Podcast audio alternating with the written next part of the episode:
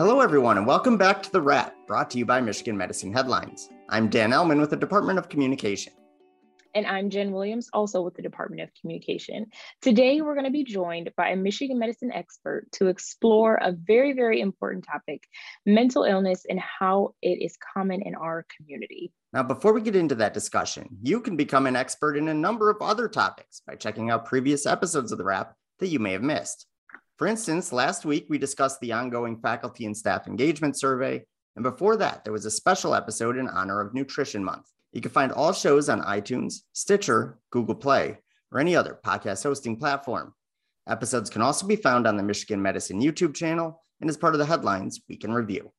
With that, let's bring in Kelly Miltimore-Patrick, a registered nurse here at Michigan Medicine.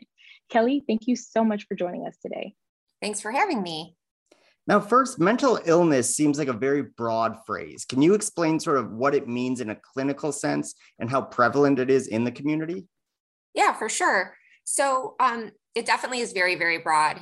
Um, and I guess clinically, the way that we describe it is a condition which affects your mood, thinking, or behaviors, and that it causes some kind of difficulty with functioning.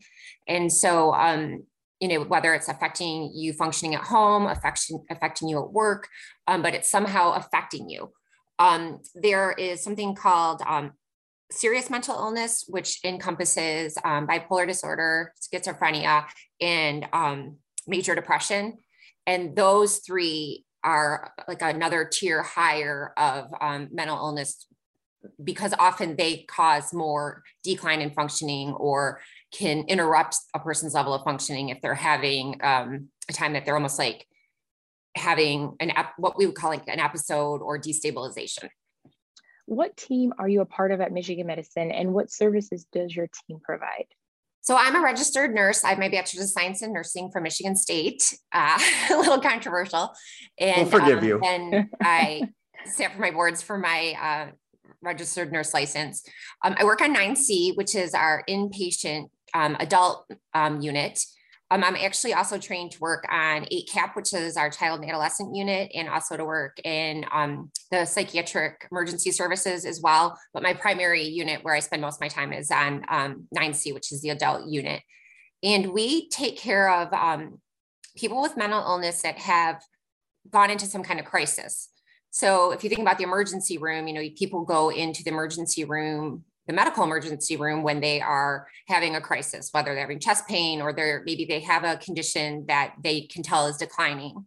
And for mental illness, that's what we are, is we take those patients in that are declining um, or having a first onset of mental illness. And so say they're having a first onset of schizophrenia, where it's the first time they've had hallucinations or delusions, um, and they would usually present to an E R that way, or their family practice doctor tells them to go to the E R, or even sometimes by ambulance. You know, if someone's in major, major crisis, they might come in via ambulance. Um, and then they come to us, and we're a twenty-five bed unit.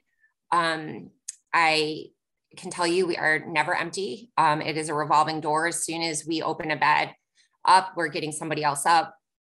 Um, and then when they come up to us, we do um, stabilization, just like they would on any medical unit. So with a cardiac patient, you know, if you come in with a condition like coronary artery disease, um, you're not going to be cured when you leave, likely. You know, that's not possible. And it's the same thing with us. We're like, they're, we don't have them cured when they leave, but we get them stable enough that it's safe for them to go home and transition to a um, less restrictive level of care. Yeah, that makes sense. So what brought you into the nursing profession in the first place? Um, it's kind of actually an interesting story. So I'd always wanted to be a pediatrician. Um, my whole childhood and um, going off to college, that's what I wanted to do. And um, after being in college for a year, I um, had an opportunity to volunteer actually at U of M um, in pediatric cardiothoracic medicine. And um, I was kind of trying to get some experience of just being present in a medical setting for when I applied for med school. And at the end of the summer, it was just this like really profound experience where I was like, wow, I don't want to be a doctor. I want to be a nurse. Like, I loved the hands-on with the patients. I loved the education piece um, with patients and parents. Um, I guess I liked to be connecting. And, and that's not to say at all that doctors aren't connecting, but it's just a different kind of connection. And so um, that's kind of what transitioned me into going to nursing. So what made you um, switch to go into uh, psychiatry? So I'd always been in peds medicine in some way. So I was inpatient on um, five West, which is now twelve East at the um, the newer Mott. Um, but prior to that, I'd always worked with kids, whether it was babysitting or um, I taught gymnastics to young kids. I worked in daycare. Um, so then when I had children of my own, which is kind of its own story because my first born ended up having special needs, um, which I'll kind of piggyback on that. So I had Liam, who's now nineteen. And at the time, um, I never thought I would do anything besides pediatrics. And I was doing a lot of outpatient stuff. So whether it was, I was a school nurse for a little while, I taught childbirth education, um, just doing smaller, kind of more flexible work that I could do while staying home with him. And um, when he was not, I bet he was about a year and a half, I knew that there was something else going on. Um, I couldn't quite put my finger on it, but I had taken care of kids my whole life. And, you know, especially really young kids. We were the N I C U, the neonatal intensive care unit grad floor um, on when I worked on five West, and I had just seen babies my whole life. And I could tell he was kind of slow to his uh, benchmarks, but I wasn't in a rush to get him tested for anything. Um, but I just knew something was up. And so you got to figure this is like eighteen years ago. And so Um, as time went on, um, he had a lot of speech issues. We did uh, speech therapy. He had a lot of what they call sensory issues, where he was just hypersensitive to all kinds of sensory input, whether it was noises or touches, um, even like oral, if he, you know, tooth, toothbrushing was enough to make him vomit because he was just, I, I kind of say it like the volume was turned up on all of his sensory input. Um, so if there was a lawnmower down the street, he'd be plugging his ears. Um, people saying happy birthday, he'd panic because it was so loud. Um, so as time went on, we just kept trying to put together the puzzle pieces. And when he was in kindergarten, he was diagnosed, um, then it was called Asperger syndrome, which now they call it autism spectrum disorder. Um, but he had a huge amount of anxiety. And, you know, we're trying to figure out, is this something separate? Is this something stemming from, you know, all the other input that's going on for this kiddo? Um, and by the time he was eight, he had his first episode of psychosis where he um, lost touch with reality. He was um, having hallucinations. He had auditory and visual hallucinations. Um, he would see words on the wall. And I, he, at one time, somebody must ask the question, just right, do you have visual hallucinations? And somehow it came up about the words on the walls. And I was like, what do you mean the words on the walls? And he thought everybody saw them, that that wasn't unique to him. Um, so eventually um, he was diagnosed with early onset bipolar disorder. And I did not even know that that was a thing. Like I, of course I'd heard of bipolar disorder, um, but to have it onsetting so young, and it just um, catapulted us into this world that um, I wouldn't wish on anyone. It has been um, daunting at best. Um, I've met so many wonderful people in the process, and we've been just so lucky with all the clinicians that have come into our lives, and um, you know, the support from our family and friends. Um, but, you know, let's face it, when your child's in the psych unit, you're probably not putting that on Facebook, right? And that's, and, and that was ten years ago. So things were still pretty, um, there was more stigma then.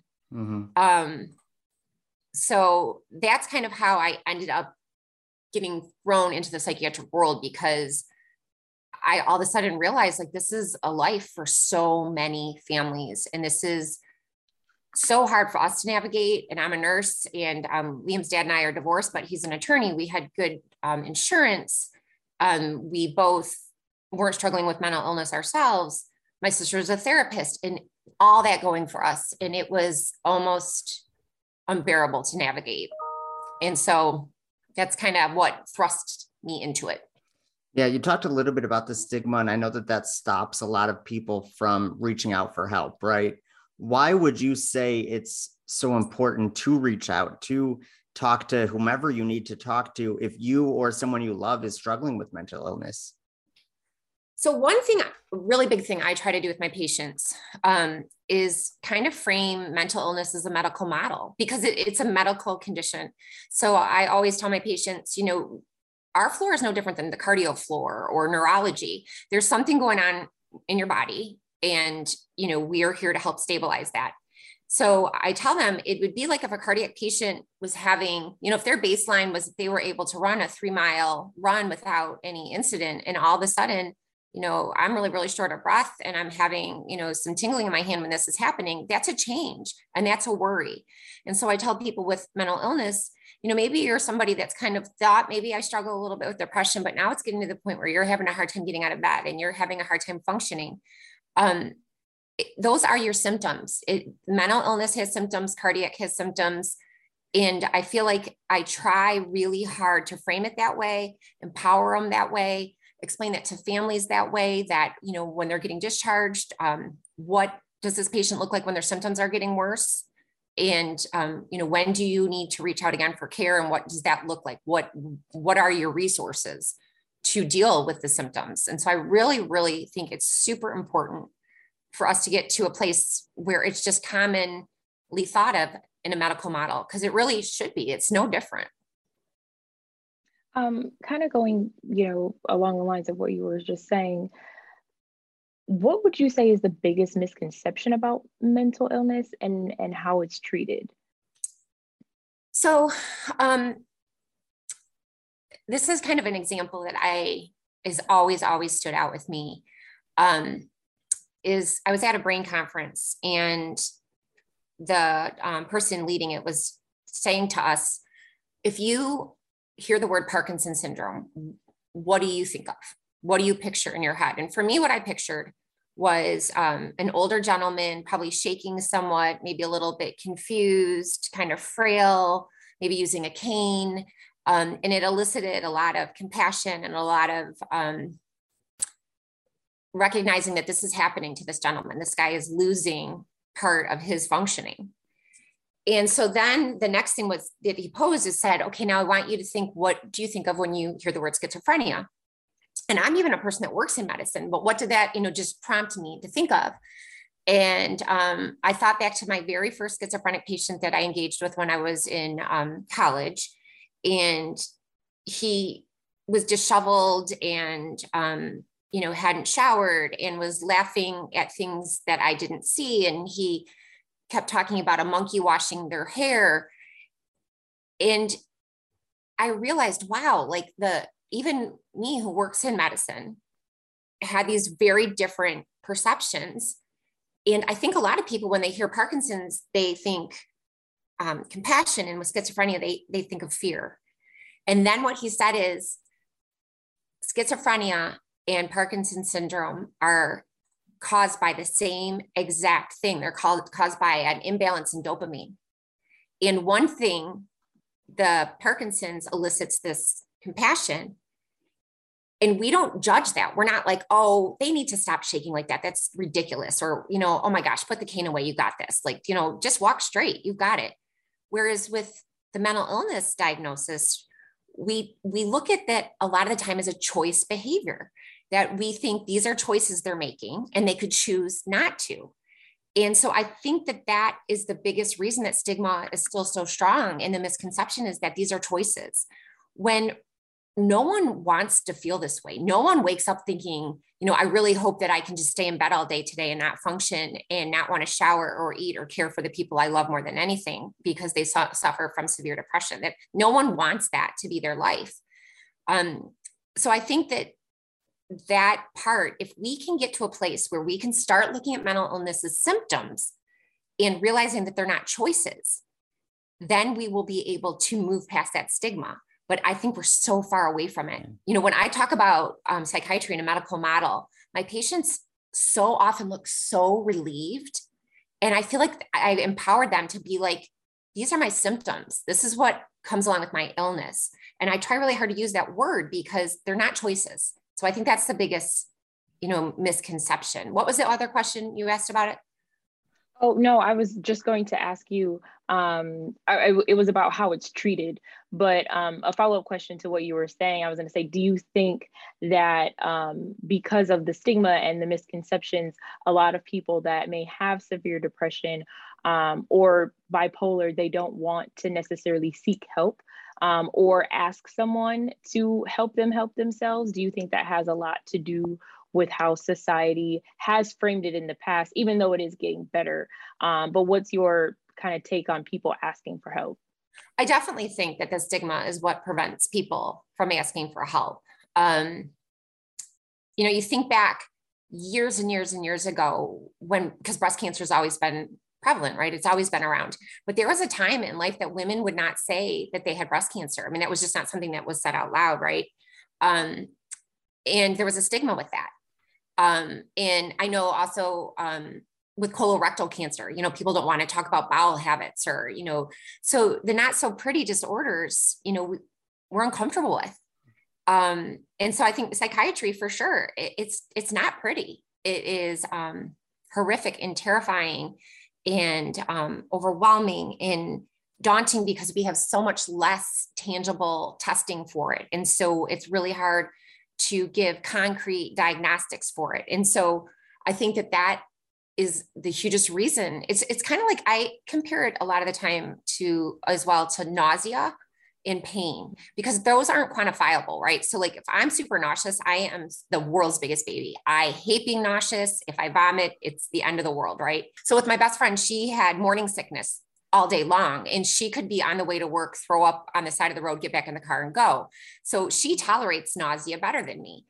Um, does that mean that my nausea doesn't matter? No, it's just how it's affecting my body. Maybe really what it is, is that my nausea is so much more powerful and I feel so sick that it's debilitating.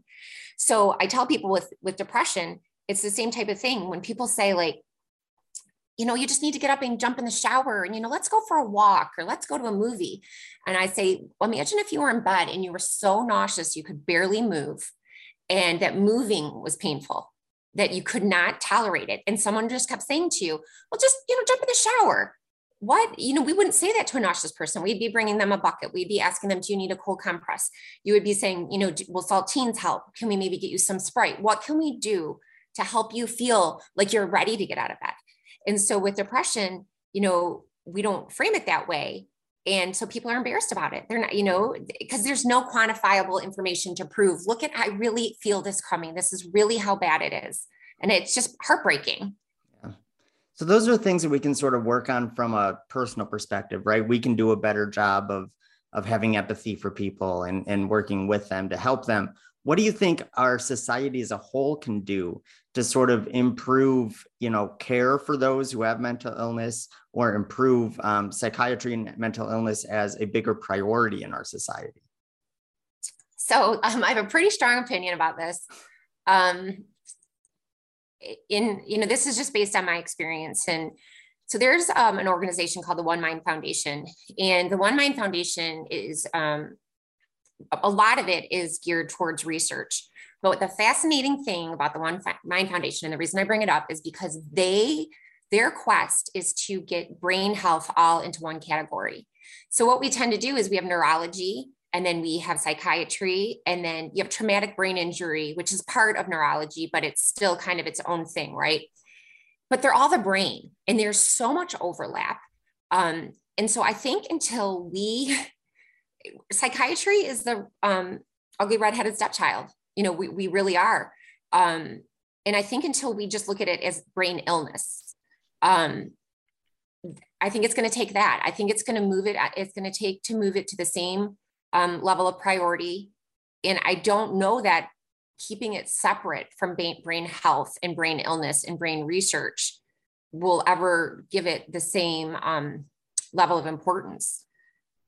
You know, I think that um, it's kind of like the stigma is what it is with psychiatry. So I almost feel like, well, what if we just look at brain illnesses as a whole and how we treat the brain, because it's your brain. So I had a patient one time that um, was hallucinating, and it's the only patient I've ever had that had um, what they call olfactory hallucinations. And he was hallucinating that he smelled bleach. And he, at one point we were talking, and all of a sudden he's like, wait, Kelly, do you smell that? I smell it right now. I, I'm smelling, I smell bleach. You don't smell it? And I said, no, I don't smell it, but I absolutely believe you smell it. There's probably something going on in the olfactory center of your brain right now that is triggering this smell to you. And that is real for you. So what, what is going on there, right?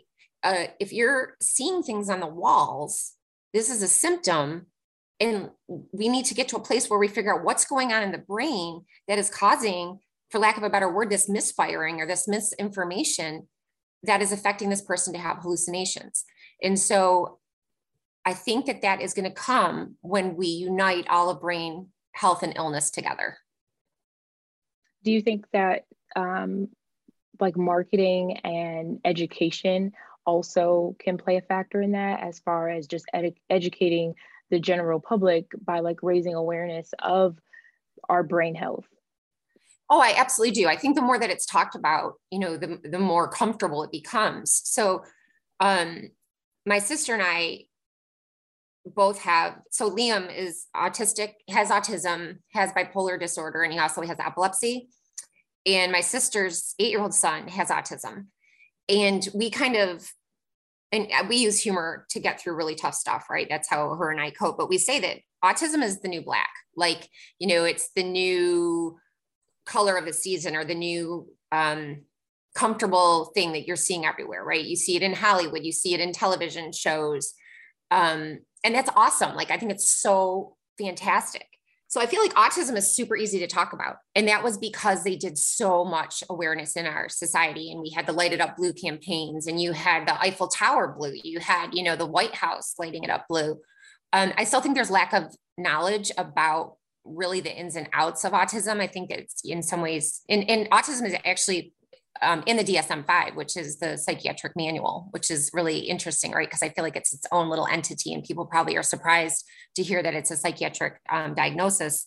So I, I definitely think that marketing piece is what got us comfortable with autism. And I feel like that marketing piece could change things for psychiatry as well. Um, but I also think a huge thing, and this is kind of like my dream of what we could do with our youth, is we need to integrate it into the beginning of their lives. It needs to be something that we're talking about in health class. It needs to be something that we're talking about, you know, just like we talk about history or math. Like, it's fantastic that my kids know how to do, you know, triple digit division, or that they are familiar with World War Two. But if they don't know how to function when there's a crisis that happens, um, I kind of, I, say like, we're all going to have to learn how to cope in our lives, right? We're all going to have to figure out ways to deal with things. And if you have a crisis going on, if you don't have tools, you're going to grab weapons.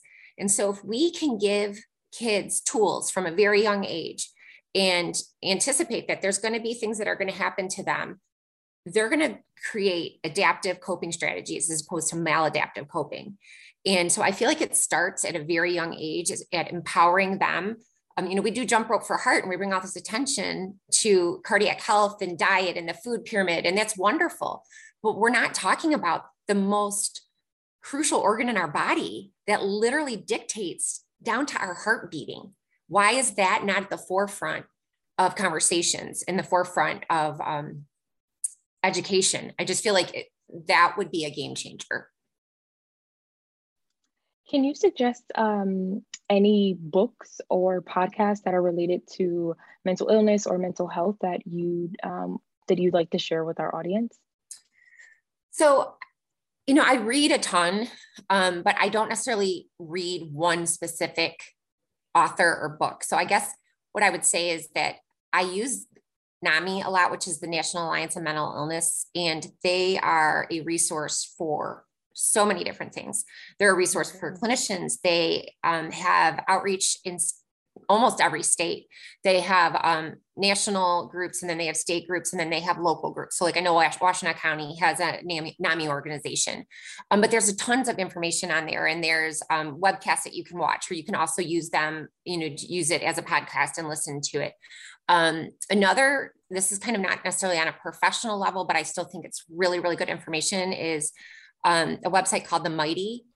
And The Mighty was started by a family that they had a child with um, special needs, and they recognized how absolutely overwhelming it was, and that how could they help other families go through this. And so The Mighty started out as this really small thing, but now it has tons of information about all kinds of different special needs and their um, mental health and mental illness, which are different, right? Mental health is, what do I need to do to stay healthy, just like heart health, and then mental illness is, what do I do now that I'm sick, or how do I learn more about my disorder? Um, so I love that. And they've got tons of different, you can listen to audio stuff on there. You can watch videos, you can read things. They have um, The Mighty, you can follow them on almost everything. And I love it. I think it's just a great resource for people. It also does a lot with not making, you don't feel alone. You read all these articles of what other people are going through, and they're, you know, day-to-day people just like us that are sharing their truth. And so I really love both of those. Um, I love how you said that, you know, mental health is more so like, you know, kind of like your, your health habits, right? Like, how can I, you know, drink my water and do this and, you know, self-help myself.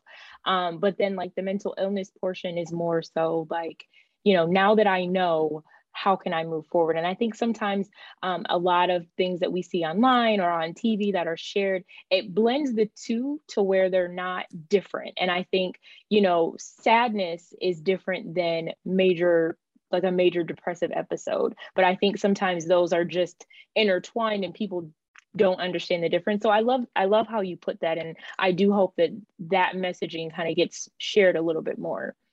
Yeah, thanks. I do feel like it's another one of those things that are going to be a game changer, right? Because when someone is genuinely really suffering from a disorder, they're not in a state of wellness. It's, it's not where they're at, you know? Um, and so I think that, like you said, we have to be able to recognize that depression is not, you know, I didn't, depression can be triggered by things, certainly by uh, things that affect us, but just because you're having a bad day or two does not mean you're depressed. You know, depression looks very different than that. And I think we say that too with O C D, obsessive compulsive disorder. There's this like language, right? Like, oh, you're so O C D. And, and I don't think people are doing it to be cruel. I really, I don't, but true obsessive compulsive disorder is debilitating, which we talked about at the beginning. What is mental illness, right? It changes your level of functioning. And so obsessive compulsive disorder, It, these people can be stuck in that loop where they can't get out of their house, because if they don't do everything in the exact order or something interrupts it, now they're starting over. So how do you get to work when you can't even get to your garage? Um, you know, you hear that people joke about, um, oh my gosh, they're so manic. Look at them. They're so manic. Or, oh my gosh, they're so bipolar. And, um, you know, my son is really insightful. And he one time asked me, Mom, what do people mean when they say you're so bipolar? Like, what, are they trying to be mean? And um, I said, you know, buddy, I don't think they're trying to be mean. I think they're almost using it like a slang word. But what we don't realize is usually words like that, eventually it comes out that they've been hurtful. So, you know, the, the R word, I don't even like to say it, right? People used to say it all the time. And I don't think that those people were necessarily being hateful. I just think it became this slang. But when you have a child or a loved one who, you know, has a cognitive impairment, like those aren't slang. That's not funny language. And, um, you know, I think we got to balance it between being hyper, hypersensitive, because I think that's kind of a turnoff to people. Um, but I explained to him, like, you know, buddy, when people say you're so dumb, you know, at the beginning, they were making fun of people that were deaf and mute, that couldn't communicate. And that's what they were saying. Like, you couldn't come up with a response, so you must be dumb. And here we are all these years later, still using that language. And I'm not saying I think we need to remove all potentially possible offensive language, because I think we couldn't talk, but I think it's just being insightful to what we say and what does it mean and what is it diminishing? Mm-hmm. Yeah. And I've dealt with that my whole life, because I have a physical disability and I use a wheelchair, and, and just comments like, you know, oh, you can't walk, you ride the short bus. Things like yeah. that, you know, which it's like, I did ride the short bus to school because it had a wheelchair lift. Like, that's how I got to school. And, right. you know, it is, it's the, it's the language and the slang that can be very hurtful to people. Yeah. And I think that, you know, then that shuns people more from getting help, right? Yep. You know, or, or being able to put yourself out there um, and feel safe that you're not going to be ridiculed if in some way your disability is, sh- shows through, right? Like, we shouldn't have to hide things that is a disability. I mean, yeah. it should never have to be something that's hidden. Yeah, yeah. I remember having, I, I had a few depressive years. Um, and I just remember the things that people would say. And it was, I, I just couldn't understand. It was like, you know, you need to get out of bed, or you need to just pray about it, or, you know, like, get yourself together. And it's like, like, what do you mean? Like, I I literally cannot do anything, you know? Right. Um, and I just, you remember, you know, what people, or, or you, I remember what people said to me during those, those times. And I just try to make sure that if I see someone is not their regular selves, you know, you ask the right questions or you don't say anything, right? You, you, you're very supportive of that person. And so I, I do try to share that message with my friends and family, um, you know, whenever something isn't right, or if there is right. something that's going on in their lives, of just being respectful and knowing that. And a lot of my friends that I've had, you know, extreme sadness or actual depression have come to me oh, um, sure. and asked, you know, and asked me questions about it. And that way we can actually have a dialogue that helps the other person too. Yeah. And I think that once we admit something, it's like people come out of the woodwork, right? Like, oh, well, I this, or, you know, all of a sudden there's this comfort level. And I think there's such a relief about that.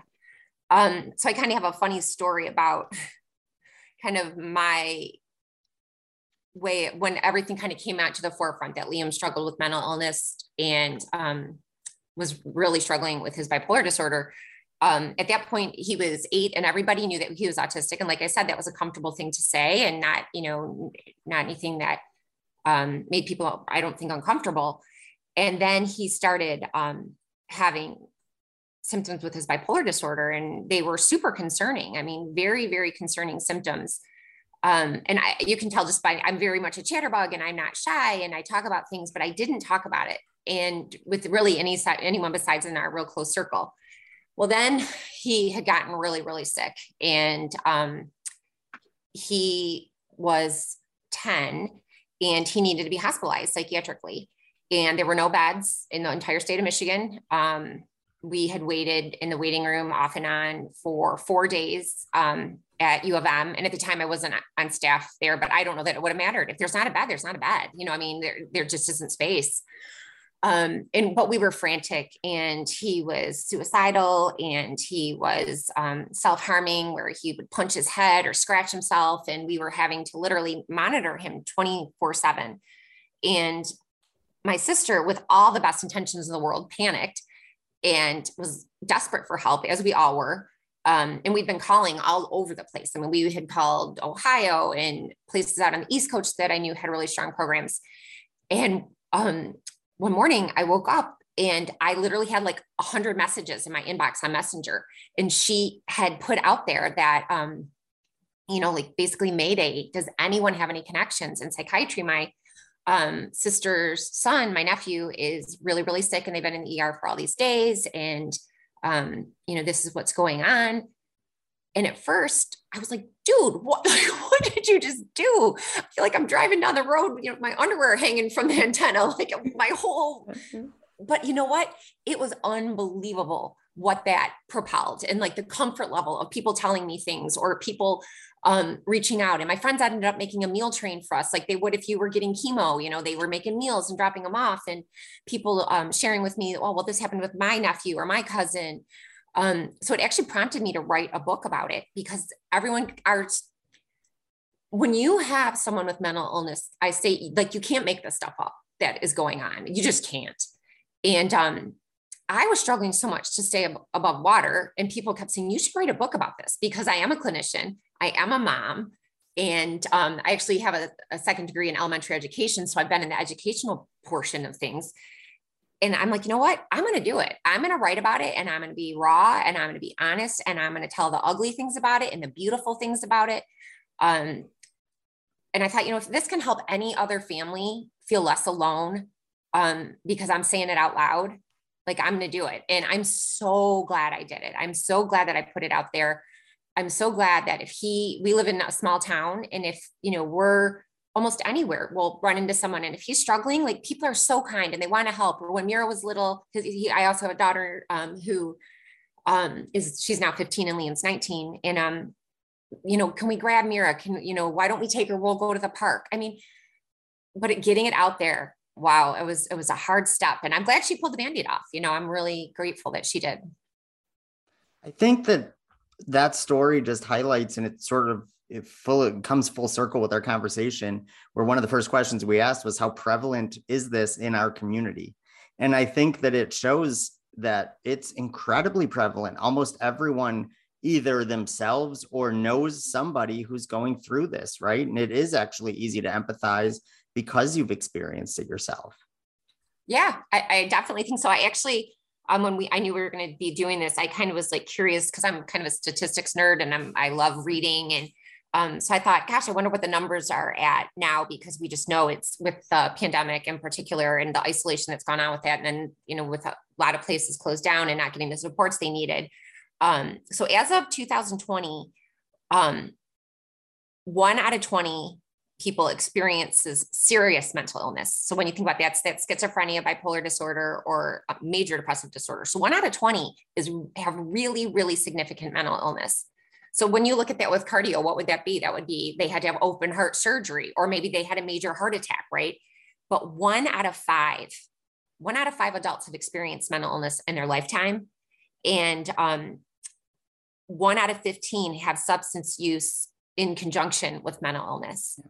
Um, and then when you look at it from the kids' perspective, this just is crazy to me that twenty percent of adolescents have experienced some kind of mental health disorder. And it is the second leading cause, suicide is the second leading cause of death for ages ten to fourteen and twenty-five to thirty-four, the second leading cause of death. And the reason I skipped fifteen to twenty-four, because their suicide is the third leading cause of death. So if we just say across the board, if suicide is the third leading cause of death for ages ten to thirty-four, how is this not in, in the forefront of everything? The second leading cause of death of our children. I mean, how are we not talking about this? How is this not a major crisis, right? Like it is a crisis, but it's not being addressed. And I think everything we've touched on, you know, it's the stigma of it. It's people afraid to reach out. It's, you know, lack of resources, not because people don't care, but I mean, University of Michigan is huge. We have twenty-five beds. That psychiatric E R is packed. So we have so many things working against us, and we're the United States and we live in Washtenaw County. So like, imagine living in the U P or, you know, living in an area. I, last I knew, Washtenaw County was the only county in the state that when they looked at necessary child and adolescent psychiatrists for per population, Washtenaw County was the only county in the state that had enough psychiatrists. But then they're being, you know, they're being taxed because they're helping people from Oakland and Livingston. People are probably driving from Grand Rapids for supports here. So it's just, the prevalence is absolutely astounding. I was having a conversation with a couple of mental health professionals, um, and they were saying how overwhelmed therapists and psychiatrists are at this time, especially because of COVID, um, where there's wait lists for patients and they're trying to get everyone in. And, and, you know, this is just a really difficult time for them as well, because they're trying to help all these people that have, that were in isolation for, for two years, um, but also suffered, you know, losses, and they're grieving, and they, you know, financial crisis, and they're just all these things that snowballed. And there's just, you know, as much as we push therapy and say, you know, go to therapy, and these, you know, these mental health professionals too are also extremely overwhelmed as they're trying to help our communities.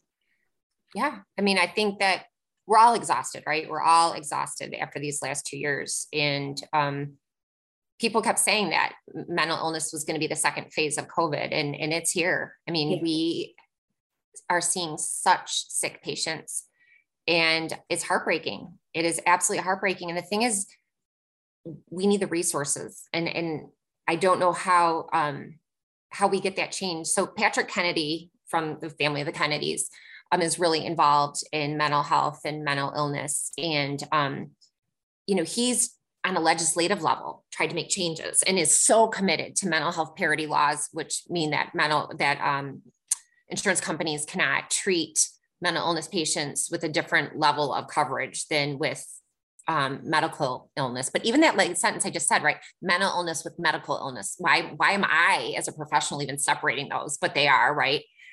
But I think to myself, if Patrick Kennedy cannot make this change happen, because he's been fighting for this mental health parity for years and years, and the law passed, but now it's enforcing it. And now it's families having to then sue the insurance companies to get the coverage. But these families are in over their heads when they wake up, right? Like they're managing either themselves with a mental illness or their loved one with a mental illness. And they're, you know, like you said, there's grief going on, and there's, you know, are, are you employed? How are you paying for things? You do not have the time, energy, or resources to be suing an insurance company.